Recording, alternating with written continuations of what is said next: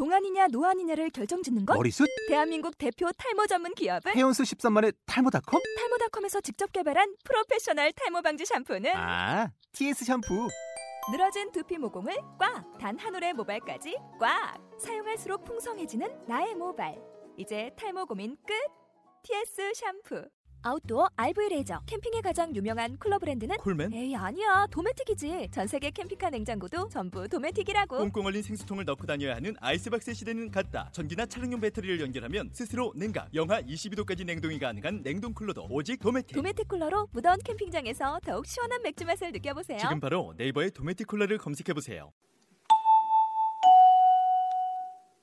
ソウラツ K ドラポップラジオ第8回 K というがお送りします。ソウル TV ライフ。はい。あの第8回目はい。始まったんですけどはい。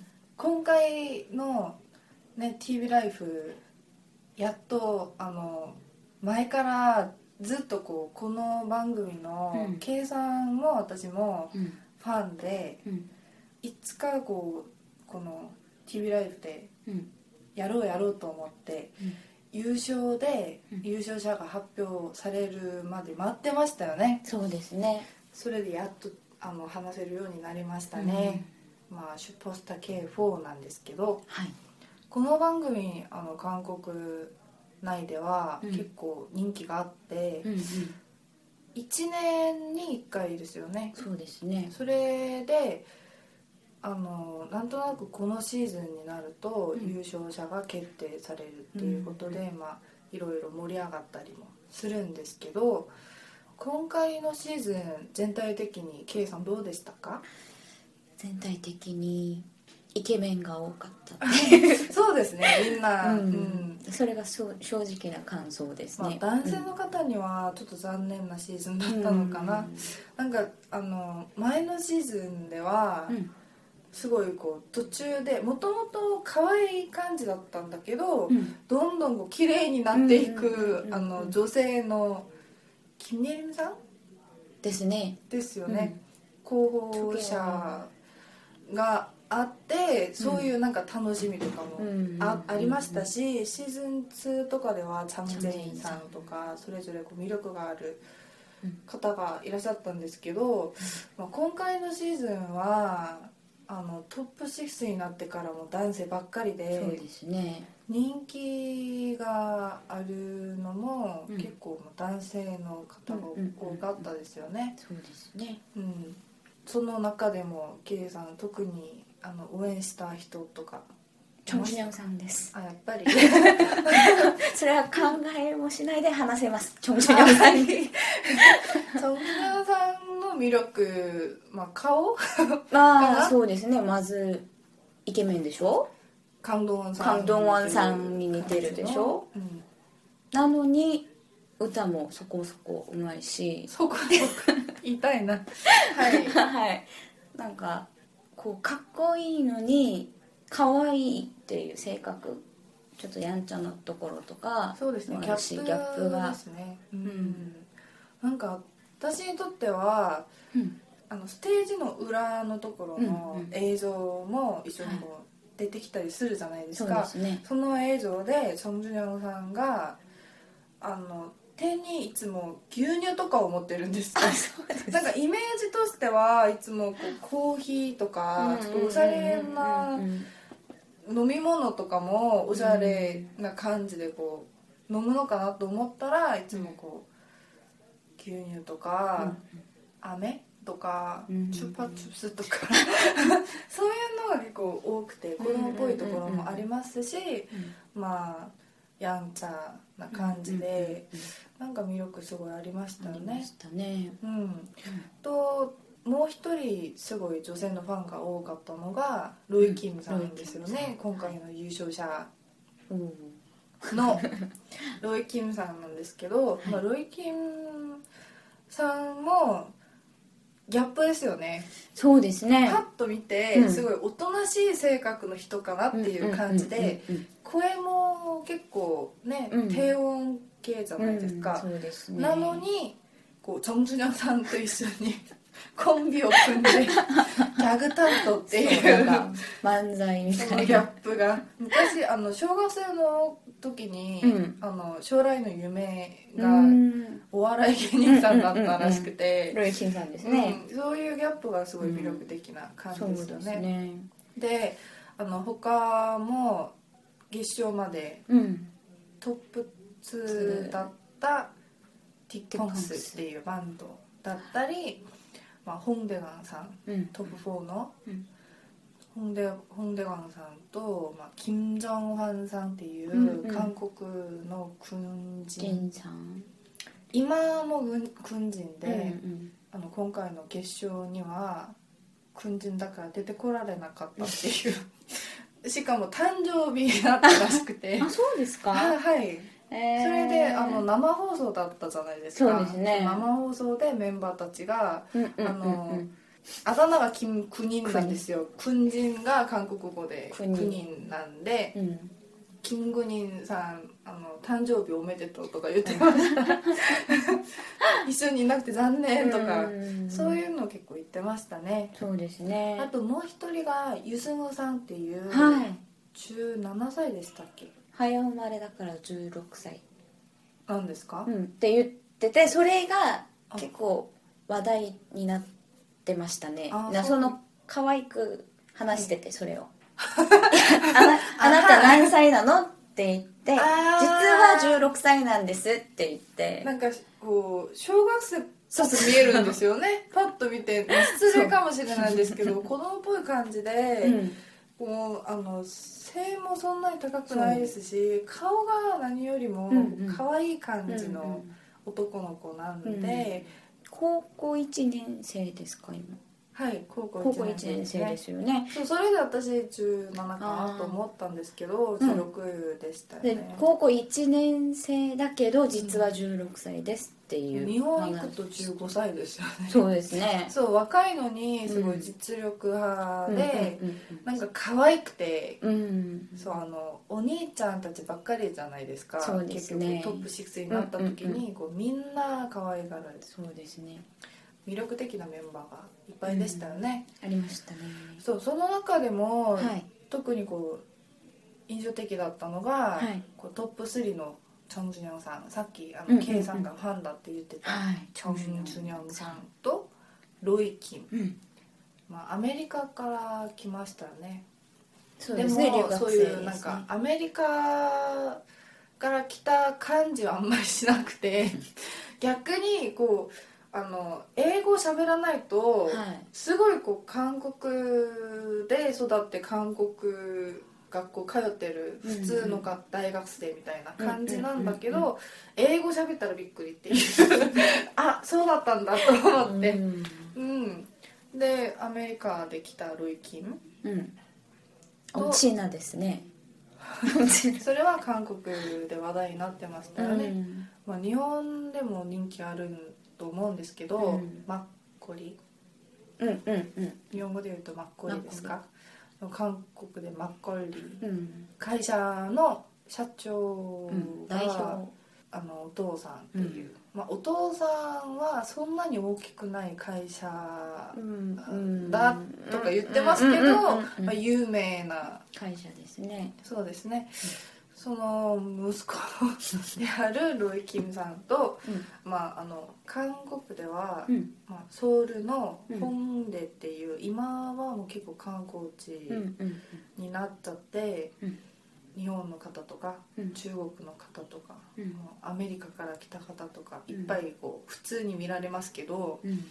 まあ、ホンデはもともとこう芸術の街っていう感じだったじゃないですか、うん。そすね。でこうバンド音楽ロック音楽とか、うん。まあ、パンクだったり、インディーシーンがすごい盛んなそうですね、うん。そうその中でも結構ディポンスってファンがうん。いなくはないバンドだったじゃないですか、なんとなく名前もありましたし、うん TV とかも出たりして、うん。そんなバンドだったのが、うん。シューパースター K に出演してもう国民的にも人気をたんですよね、うんうんそのこのトップ3にちょっとこうポイントを当ててはい。紹介してみようかな、うんもう随分紹介したんですけど 紹介してみようかなと思うんですね。そうですね。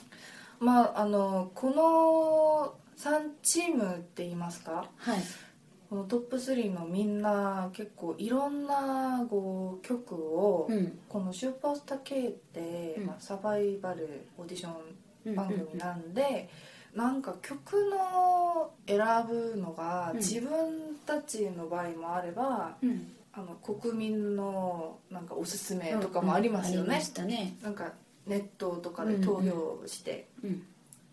でいろんな曲のパフォーマンスを今まで披露してきたんですけど、はい。まあ、その中で話題になった曲がもう何曲かありますよね。そうです計ね算は特に印象に残ったパフォーマンスとかありますか？うーん。トップ4だったはい。ホンデバンさんとはい。ティック・ポンスが一緒にやってたコラボステージですよね。はい、コラボでやってたスペシャルステージの「アスピリン」っていう曲のパフォーマンスがすごく印象的でした、うーん「アスピリン」っていう曲は90年代でしたっけ、結構流行った音楽ですよね。うんうんうんうんそれを新しい感じに、はい。ティッポンスさんとホンデランさんが「さん」って言ったらティッポンスちょっとおかしいんですけど、はい。まあ、でそのアスピリンのパフォーマンスの良かったところは、はい、アスピリンっていう単語からモチーフを持ってきて、うん。ちょっと病院ごっこみたいな感じで、こう看護師のコスプレをしたダンサーさんと踊ったり、はい。はい。患者の服を着て、と逃げるこう病院を脱出するパフォーマンスをしたりっていうのがすごくコミカルで面白かったかなと思います。あそこですか？なんか演奏が良かったとか声が良かったとかじゃなくて のパフォーマンスが面白かったっていう、歌ももちろんすごく良かったんですけど、はい。このスペシャルステージでは演奏はしないで歌だけみんな歌ってたそうのででしたね、うんうん、そうですね。そのダンスとかのパフォーマンスが好みでしたね、あー。個人的には。はい。私はあの、まあ、何よりも、うん。まあ、一番話題になってたうん「モンジガデアうーん」なんですけなるどほど。もともと昔の、まあ、名曲ですよね。ね。の若い人たちはそんなにこう、あんまり知らなかったうん。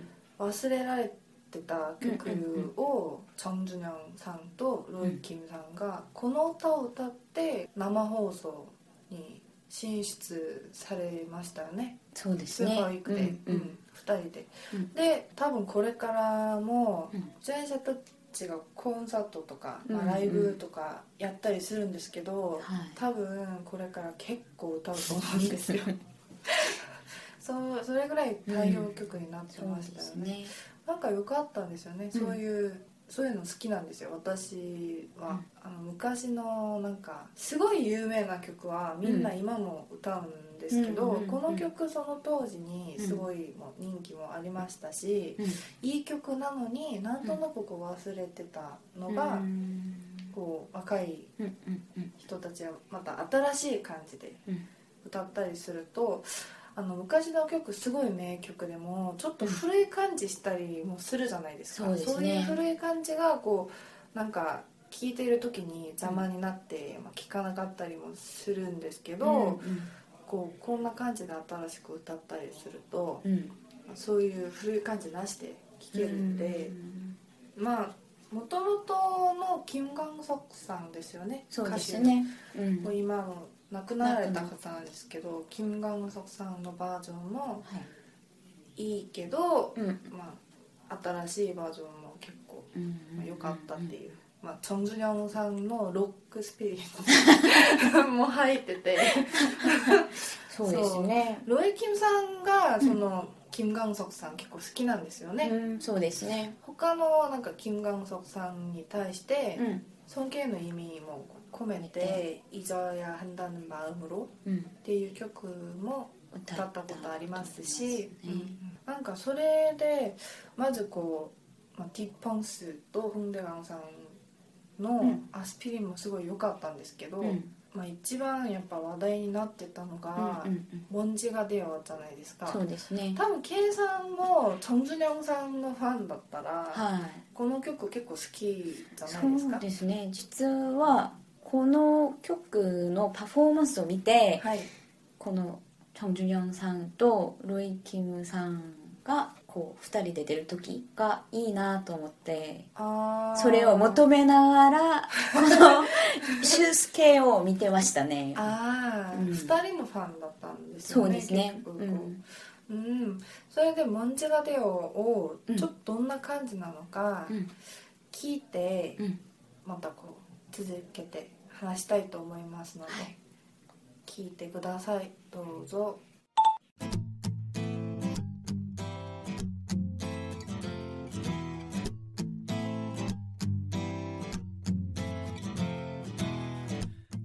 바하의 선율에 젖은 아래는 잊었던 기억들이 피어나네요.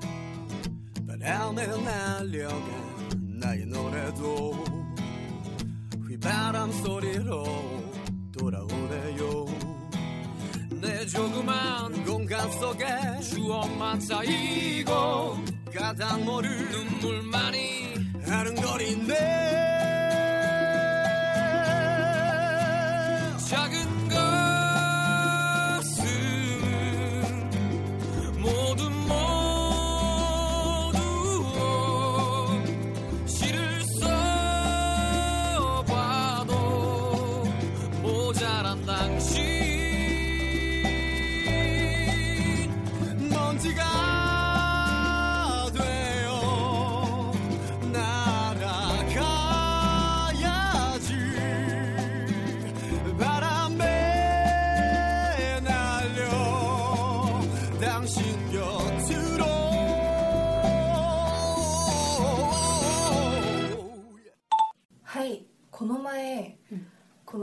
がデオ」っていう曲がみんななんかこの曲いいとかこのパフォーマンスいいとかうん。言ってたんですけど、まあ、ななんていうかな「うもん」うん。まあ、CD にはなってないんですけど、うん。まあ、サイトでダウンできる「うもん」っていう形で、うん。あの出たのが、うん。結構歌った地点からうん。時間がちょっと経ってて、うん。その後だったんですね、うんうんうんうん生放送入ってからそうですだったんでね。まあこの生放送とスーパーウィークとかこういうシステムうんうんうんも、まあ、出系を見ない方だったらちょっと難しいかもしれないんですけど、そこはこうなんとなくちょっと探してみてください。で生放送のそういう「うもん」が出た時に一緒にこう発売、発表されてこうみんな結構どこ行っても「もんじが出よ」が流れてたんですよ。うううそうですね。それで「モンジがデオ」を聞くことがそんなにこうおかしくない感じだったんですけど衝撃を受けた場面があってあの小学生の男の子たちがはい。普通の私が住んでるところの近いところではい。普通の街なんですよ本当に。うん。なんか「モンジがデオ」を2人ですごいこうデュエットしながら誰歌ってて。誰がルイキンなのかな？しかもすごいこう歩きながら、はい。本当に、熱唱してました。はいそれはすごいですね。そうそうそう、うん。もうあの子供たちが普通にこう歌う曲うんうんうんみたいな感じでうん。うんすごい歌ってて、すごい。いやそんなに有名になったのかと。うん。衝撃受けましたね。そう。シュースケのパワーですかね。まあシュースケのバーっていうかこの「モンジガデオ」っていう曲、うんうんうん。あのリアクションがもう今までシュースケでうんこうパフォーマンスこのシーズンの中でパフォーマンスした曲の中で一番良かったんじゃないのかな。一番人気があったんじゃないのかなっていうぐらい人気でしたね。そうですね。今も人気ですね。そうなんか一日こう街を歩いてたら10回以上は聴いてるかなって感じです。時間が経ったら、うん。もうあのその当時は流行ってても、うんうん。みんな忘れたりするんですけど、うん時間が経っても、うん。怖いぐらい人気があるっていう、んんん多分また男性たちとか、はい。最近はカラオケとか行ったら絶対これ歌ってる感じですね。あそうなんですか？なんか私の弟が話してたのは、流すってあるじゃないですか、はで流すで歌手たちがこうリメイクしたバージョンはこう韓国のカラオケ、濡れ版に追加されてきてんだけど難しすぎてうんうん。なかなか歌えないんですよね、でもまあ無茶して歌ってる人いますよね。い いますけど、いますけど修介でこうリメイクされてノレ版に登録されたのはこの曲。だから「モンジガデオ」が初めてだだそうですよそれ聞いててあそれほどすごいんだと思いま私した。も今までこうシュウスケバージョンがこう出演してて、うん。そのシーズンが終わった後にうん。デビューして、うん。そのデビューアルバムうに、ん。ねそのシュウスケで歌った曲とかうんうん。入れたりするじゃないですか、そうですね。その自分たちのバージョンで、うんうん。そのバージョンがカラオケに入ってるっていうのは聞いたことあるんですけど、シュウスケバージョンそのまんまこう入ったっていうのは初めて聞いて、ですよね。そうあの今の話を聞きながらもあれ？モンチガテはあったっけ？とか思ったんですけど、あありますよねそれ、なんか弟がすごく興奮して話してました。私入っててる弟さんお姉さんも歌ったみたいなんですね、うん。すごく好きなんですよね。はい、うん。うん、であの、まあ、出演者魅力があふれるうん。うん。出演者たち、いろんな方がいたんですけど、はまあ結局決勝。うん。トップ2はロイ・キムさんとティッポンスうん。でしたよね、そうですね。まあ、なんとなく途中から見えてたんですけど、うん。そのトップ2っていうのが、でもなんか優勝者の結果はちょっと意外でしたね。そうですね。私は個人的にはうん。ロイ・キムさん好きなんですけど、うん。まあ、ロイ・キム大事なのがうん。誰が1位になるかっていうのも大事なんですけど、うん。5億ウォンじゃないですそうね。賞金が。だからその5億ウォンが必要な方にあげないととか思ったんですよ。それでティッコンスをちょっと押したんですけど、うん。まあ、結局ロイ・キムさんになっちゃったんですよね、そうですね。そうそれでみんながなんかロイ・キムさんがうん。こう寄付うんうんするって言ったじゃないですか、そうですね。こう航空湾うんうんを、うんでティッポンスちょっとかわいそうだから ちょっと上げては5分の1ぐらいはちょっと上げて、うんうんうん。あの寄付すればとか言ってますよね、いそれはううん。ん、でもティッポンスさんたちもちょっとこう残念そうに言ってました。寄付航空湾とか言ってましたね、うん。そう決勝のその生放送見てました？見てました。自由曲といって自分がもともとある歌手の曲から一曲ずつこう選んで歌うのと自分でソングライティングをした曲をはい。披露するのがあったんですけど。そうですね。曲を作って、はい。もう1週間ぐらいの間に。うん、うんうん。うん。それあのもともとはうん。その自分たちが曲を作って歌うんじゃなくて、うんうん。前のシーズンまでは、うんあるこう作曲家さんから歌をもらってて。歌ってたじゃないですか、そうですでね今回のシーズンも実はそうする予定だったらしいんですよ、うんうん。でもなんかあの、うん。ファンスさん担当でしたかな、うんなんかあのある作曲頼んでた作曲家さんが、うん。ちょっと無理って言って、へえそうそう急いであの自分たちが作るっていうことになったらしいんですよ。だから1週間でもなくてもう本当に短い時間で作ったんですね、うん。うん。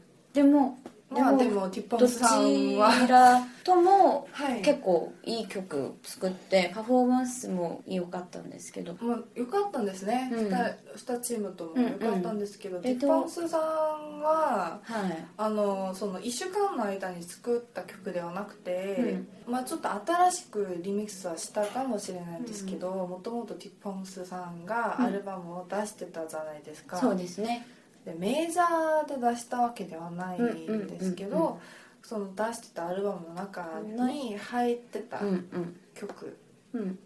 でですよね。はい。それでパフォーマンスは素晴らしかった本当に素晴らしかったじゃないですか。そうですね。私もともとディッポンスのうん。キーボードさんがすっごく魅力的だなとみんなそう言ってます。はい。思ってるんですけど、はいはい。なそのキーボードさんのそのパフォーマンスをする時の迫力がすごいんですね。そう迫力がすごくて、うん。そのキーボードを壊されてましたね。そう。うん。びっくりしました。カメラを映してててそれを。そうそう。んん。映ってました。でもそれが普通らしいんですよ。あののもう100個ぐらい今まで壊したって言ってましたキーボードさんが。でもなんかそのパフォーマンスを見たら分かりますけど、はいそのそれくらいの勢いでやってたら壊れますよねそれは。そうですね、うん。あのボーカルさんが一緒にこう、キーボードをそうそうそう。もともとキーボード担当の方とこう、共演みたいな向かい合わせ。うん。でこう弾いたりとかしててね。そういうパフォーマンスも結構良かったですね、それで「ナビ」っていう曲もはい。ちょっと一回聴いてみて、はい。まあ、シュースケバージョうんンなんですね、はい。聞いて続けて話してみましょう。またあのこれから出演者たちだけじゃないんですよね。魅力があるのは、こういう予告もちょっとしながら聞いてみましょう、どうぞ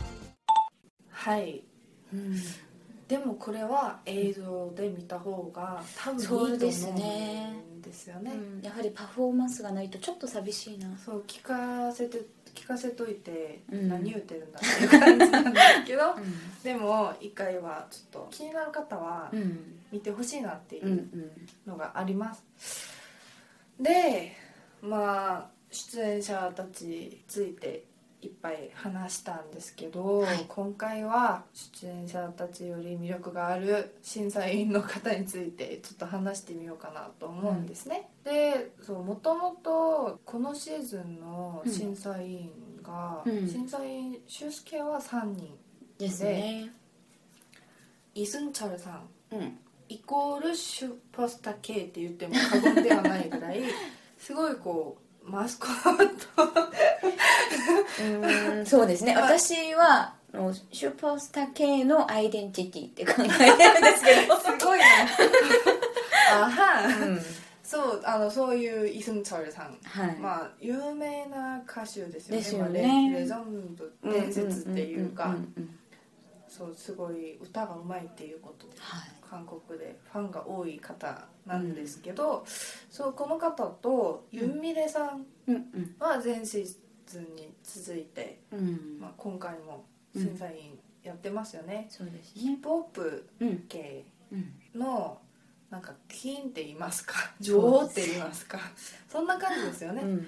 でもう一人が実はスタイさんだったんですよね。はい。もともとは。うん。で「カンナムスタイル」っていう曲聞いたことある方いらっしゃるかもしれないですけうんうんどもともとそうなるはずじゃなかったのに すごい人気があってあのグローバル的にうん。こう、大ブレイクね、最近は本当にアメリカ MTV アワードうんに出たりヨーロッパの MTV アワードに出たり なんかいろんなところで活躍グローバル的に活躍されててうん。その実はこのシーズン4の審査員が決定した時点ではそこまでこう「カンナムスタイル」がうんうんうん受けると思ってなくてででサイさんだったんですけどはい。スケジュールが合わなくて結局ユンゴンさんっていう方に変わったんですよね。はい。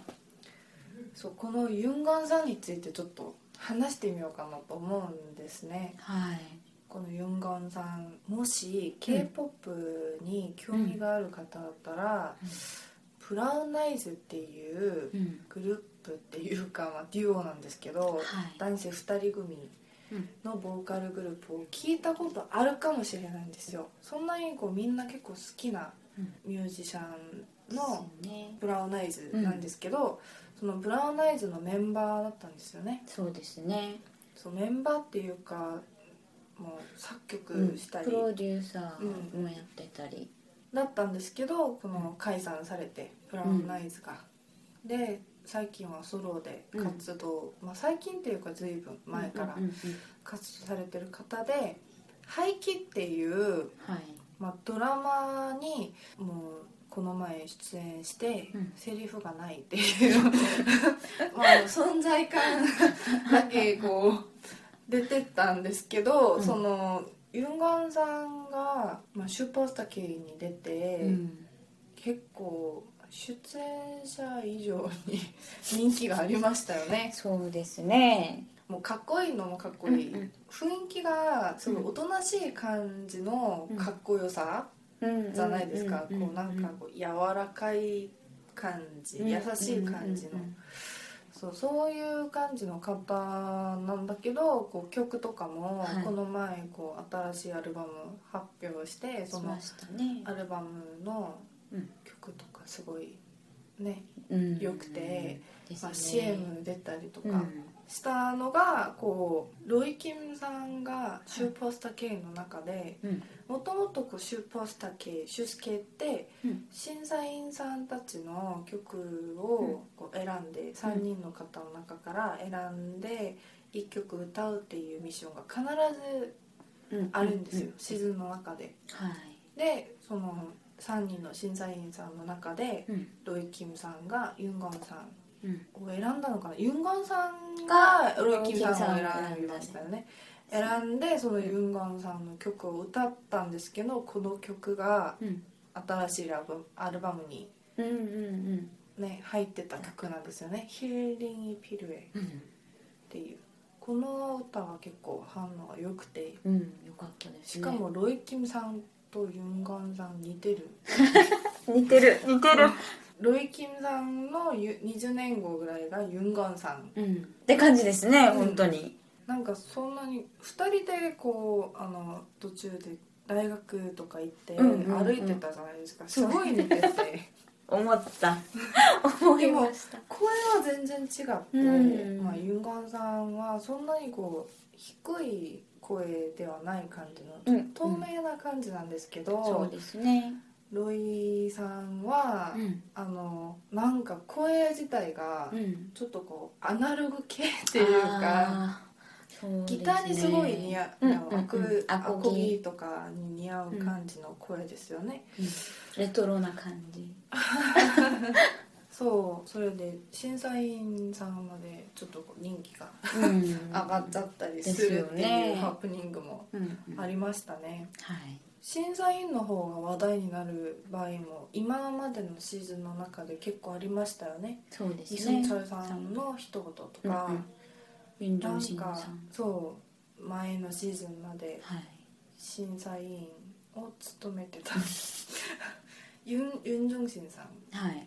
が、まあ、その前はイヨリさんっていう、うんねうん。女性ソロうん歌手で韓国ですごい人気がある方なんですけど、はい。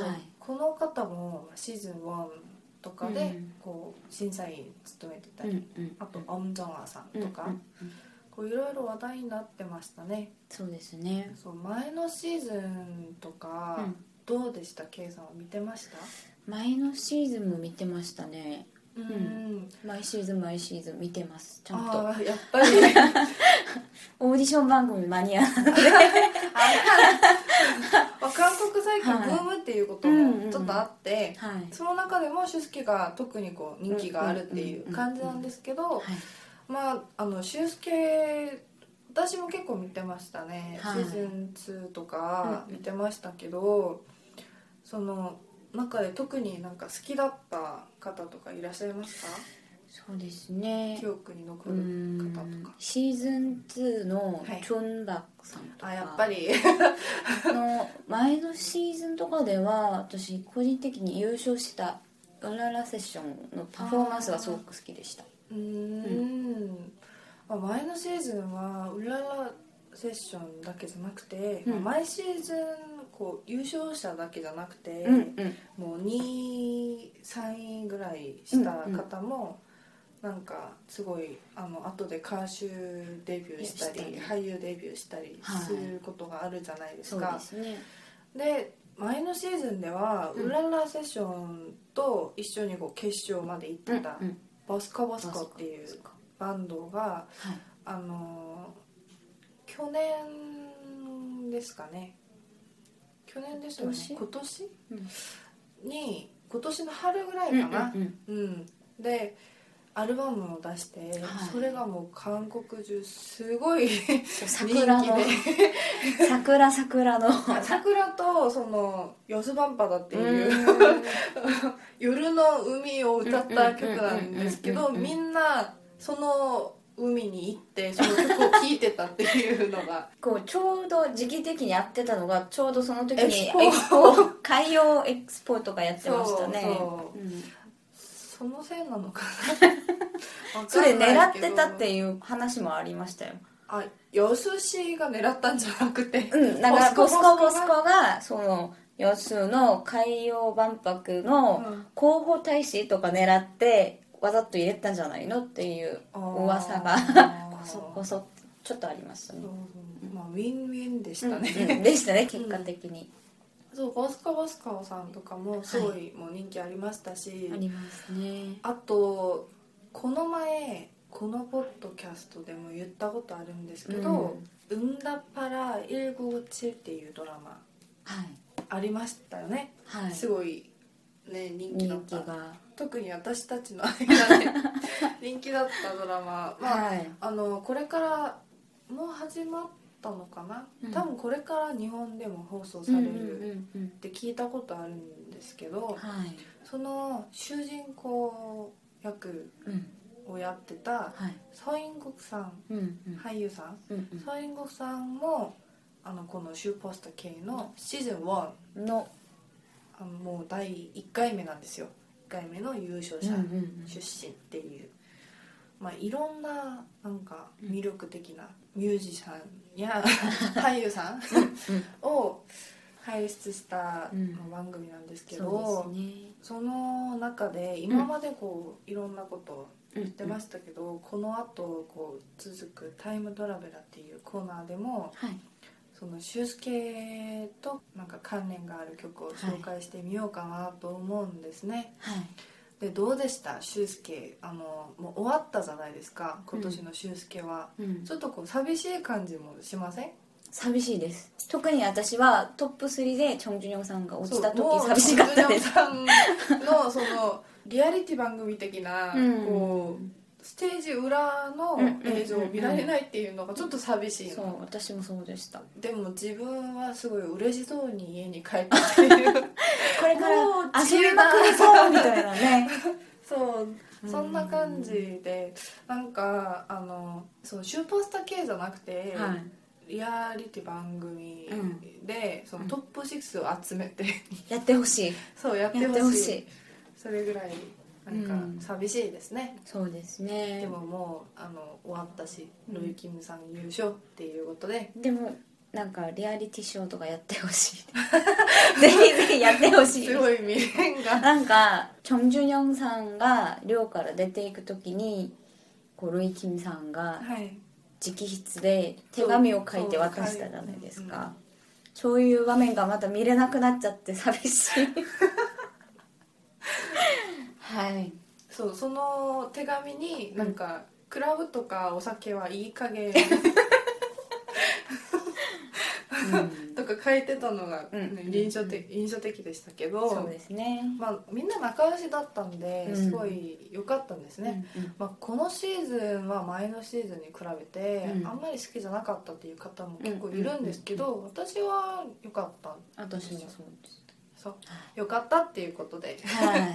はい。で修介の話はここで終わりにして、うん。次のコーナー、まあ、次のコーナーも修介の話なんですけど まあ次のコーナー行こうと思います。タイムトラベラー。はい。なんか8回目ぐらいになると、うん。ねいろんな曲今まで紹介したんですけど、まあ印象的だったタイムトラベラー特別にあるのかな？気になりますね。そうですね。でまあとりあえずそれは置いといて。TV ライフでは今回のシーズンのうん。なんかうん。印象的だったパフォーマンスの曲をちょっとこう紹介してみたんですけど、はい。それ以外にうん。審査員のうんユンゴンさんの曲とか、はい。まあ、前シーズンの出演者のうん。曲をちょっと紹介してみようかなと思ってるんですよね。そうですね。でケンさんは特にこうおすすめしたいなっていう曲ありますか？そうですね。もうさっきの「ソウル TV ライフ」でも話したんですけどロイ・キムさんが歌ってまた話題になってたユンゴンさんの曲「ヒリニピリュヘは」い、という曲が、ううんん、いいですね。もう一曲は何にしますかね、何がいいですかね、うん。私個人的にはい。チョンバいいなと思うんですね。まあケイさんもチョンバが好きだったって言ってましたけど、はい好私あの前シーズンの中で、チョンバクさん一番好きかもしれない。で なるほど。実際見たことあって。あそうですか、声がね、うん。あの普通に喋ってる声もすごいいいんですよ。あそうですか。低音で。女性たち結構あの声低い方に、ね、弱いじゃないですか。はそれはそうですね。でしかも性格もすごいなんかうんうん。親切な感じで、ですね。そう。やっぱりこうアメリカン なんかマナーがいいっていう感じでしたね、なんかすごい良かったです、うんうんうん。それでチョンバクさんの歌もちょっとどんすすめ歌してみようかなっていう、まあ、チョンバクさんデビューアルバうんムの中から、はい。タイトル曲だった「フォルリン」とかどうですかね、うん私チョンバクさんのデビューアルバムも結構好きだったんですよ、うんうんうんうんそう。そうなんかですねそう完成度高いなっていう感じもありましたし、あとすごい意外だったんですよね、そうじゃなかったんですか？そうびっくりしました。そうチョンバクさんなんとなくこうザズうんうんうん系うんの音楽、歌を歌うところを結構ね、スーパースター系の中とかでもやってましたね。見せてくれたんですけど、うん。それでなんかデビューアルバムもそっち系なのかなと思ったら、全然違う感じでうんうんうん。もうさっぱりした感じで出てて。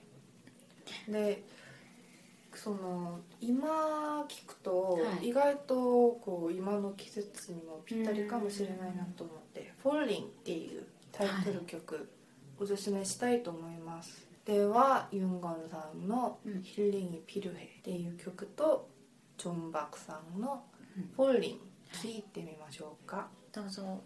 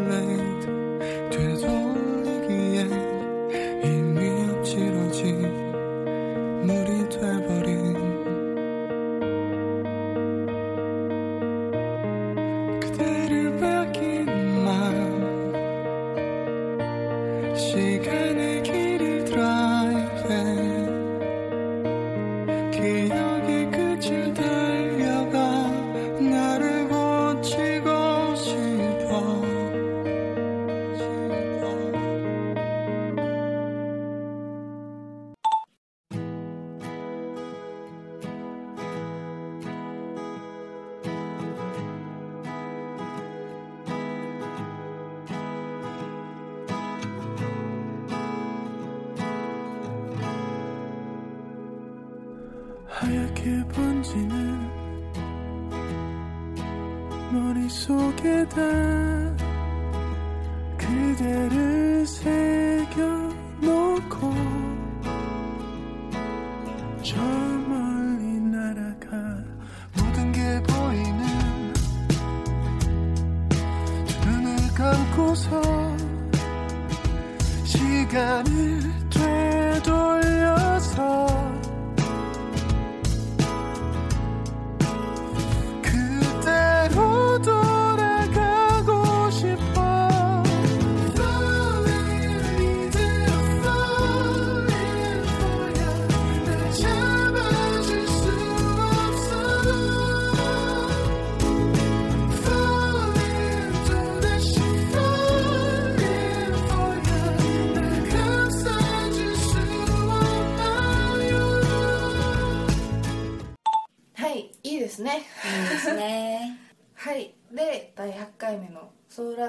軽トラポップラジオ」はここまでです。また9回目も楽しみにしてください。